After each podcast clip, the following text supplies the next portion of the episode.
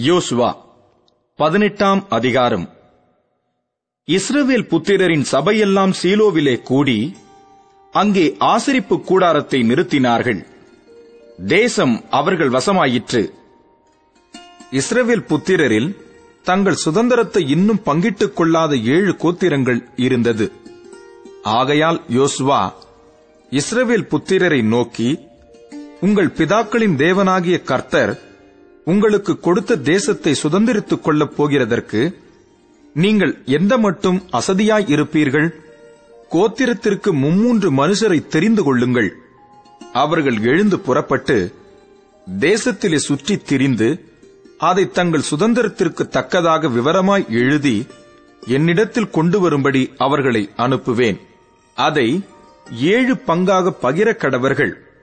யூதா வம்சத்தார் தெற்கே இருக்கிற தங்கள் எல்லையிலும் யோசேப்பு வம்சத்தார் வடக்கே இருக்கிற தங்கள் எல்லையிலும் நிலைத்திருக்கட்டும். நீங்கள் தேசத்தை ஏழு பங்காக விவரித்து எழுதி இங்கே என்னிடத்தில் கொண்டு வாருங்கள். அப்பொழுது இவ்விடத்திலே நம்முடைய தேவனாகிய கர்த்தருடைய சந்நிதியில் உங்களுக்காக சீட்டு போடுவேன். லேவியருக்கு உங்கள் நடுவே பங்கில்லை. கர்த்தருடைய ஆசாரிய பட்டமே அவர்கள் சுதந்திரம். காத்தும் ரூபனும் மனாசேயின் பாதி கோத்திரமும் யோர்தானுக்கு அப்புறத்திலே கிழக்கே கர்த்தரின் தாசனாகிய மோசே தங்களுக்கு கொடுத்த தங்கள் சுதந்திரத்தை அடைந்து தீர்ந்தது என்றான். அப்பொழுது அந்த மனுஷர் எழுந்து புறப்பட்டு போனார்கள். தேசத்தை குறித்து விவரம் எழுதப் போகிறவர்களை யோசுவா நோக்கி நீங்கள் போய் தேசத்திலே சுற்றித் திரிந்து அதன் விவரத்தை எழுதி என்னிடத்தில் திரும்பி வாருங்கள். அப்பொழுது இங்கே சீலோவிலே கர்த்தருடைய சந்நிதியில் உங்களுக்காக சீட்டு போடுவேன் என்று சொன்னான். அந்த மனுஷர் போய் தேசம் எங்கும் அந்தந்த பட்டணங்களின்படியே ஏழு பங்காக ஒரு புஸ்தகத்தில் எழுதிக் கொண்டு சீலோவில் இருக்கிற பாளையத்திலே யோசுவாவினிடத்தில் வந்தார்கள். அப்பொழுது யோசுவா அவர்களுக்காக சீலோவிலே கர்த்தருடைய சந்நிதியில் சீட்டு போட்டு அங்கே இஸ்ரேல் புத்திரருக்கு தேசத்தை அவர்கள் பங்கு வீதப்படி பங்கிட்டான். பென்யமின் புத்திரருக்கு அவர்களுடைய வம்சங்களின்படியே அவர்களுடைய கோத்திரத்துக்கு சீட்டு விழுந்தது. அவர்கள் பங்கு வீதத்தின் எல்லையானது யூதா புத்திரருக்கும் யோசேப்பு புத்திரருக்கும் நடுவே இருந்தது. அவர்களுடைய வட எல்லை யோர்தானிலிருந்து வந்து எரிகோவுக்கு வடபக்கமாய் சென்று அப்புறம் மேற்கே மலையில் ஏறி பெத்தாவின் வனாந்தரத்தில் போய் முடியும். அங்கே இருந்து அந்த எல்லை பெத்தேலாகிய லூசுக்கு வந்து லூசுக்கு தென்பக்கமாய் போய் அதரோத் அதாருக்கு தாழ்வான பெத்தரோனுக்கு தெற்கே இருக்கிற மலையருகே இறங்கும்.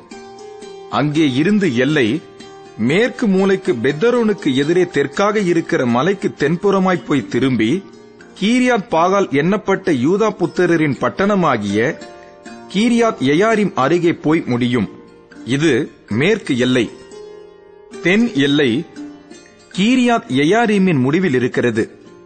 அங்கே இருந்து எல்லை மேற்கே போய் நெப்தோவாவின் நீரூற்றுக்கு சென்று அங்கே இருந்து ராட்சதரின் பள்ளத்தாக்கில் வடக்கே இருக்கிற இன்னமுடைய குமாரரின் பள்ளத்தாக்குக்கு எதிரான மலையடிவாரத்திற்கு இறங்கி அப்புறம் தெற்கே எபுசியருக்கு பக்கமான இன்னோமின் பள்ளத்தாக்குக்கும் அங்கே இருந்து என்ரோகேலுக்கும் இறங்கி வந்து வடக்கே போய் என்சேமேசுக்கும் அங்கே இருந்து அதூமிம் மேட்டுக்கு எதிரான கெலிலோத்திற்கும் அங்கே இருந்து ரூபன் குமாரனாகிய போகனின் கல்லினிடத்திற்கும் இறங்கி வந்து அராபாவுக்கு எதிரான வடபக்கமாய் போய் அராபாவுக்கு இறங்கும். அப்புறம் அந்த எல்லை பெத்வோக்லாவுக்கு வடபக்கமாய் போய் யோர்தானின் முகத்வாரத்திற்கு தெற்கான உப்புக்கடலின் வடமுனையிலே முடிந்து போம் இது தென் எல்லை. கிழக்கு புறத்தின் எல்லை யோர்தானே. இது பென்யமின் புத்திரருக்கு அவர்களுடைய வம்சங்களின்படி சுற்றிலும் இருக்கிற எல்லைகளுக்குள்ளான சுதந்திரம். பென்யமின் புத்திரரின் கோத்திரத்திற்கு அவர்களுடைய வம்சங்களின்படி இருக்கிற பட்டணங்களாவன. எரிகோ பெத் ஓக்லா கேசிஸ் பள்ளத்தாக்கு Beth Arabah Zemaraim Bethel Avvim Parah Ophrah Chephar Ammonai Ophni Geba என்னும் பன்னிரண்டு பட்டணங்களும் அவைகளின் கிராமங்களுமே.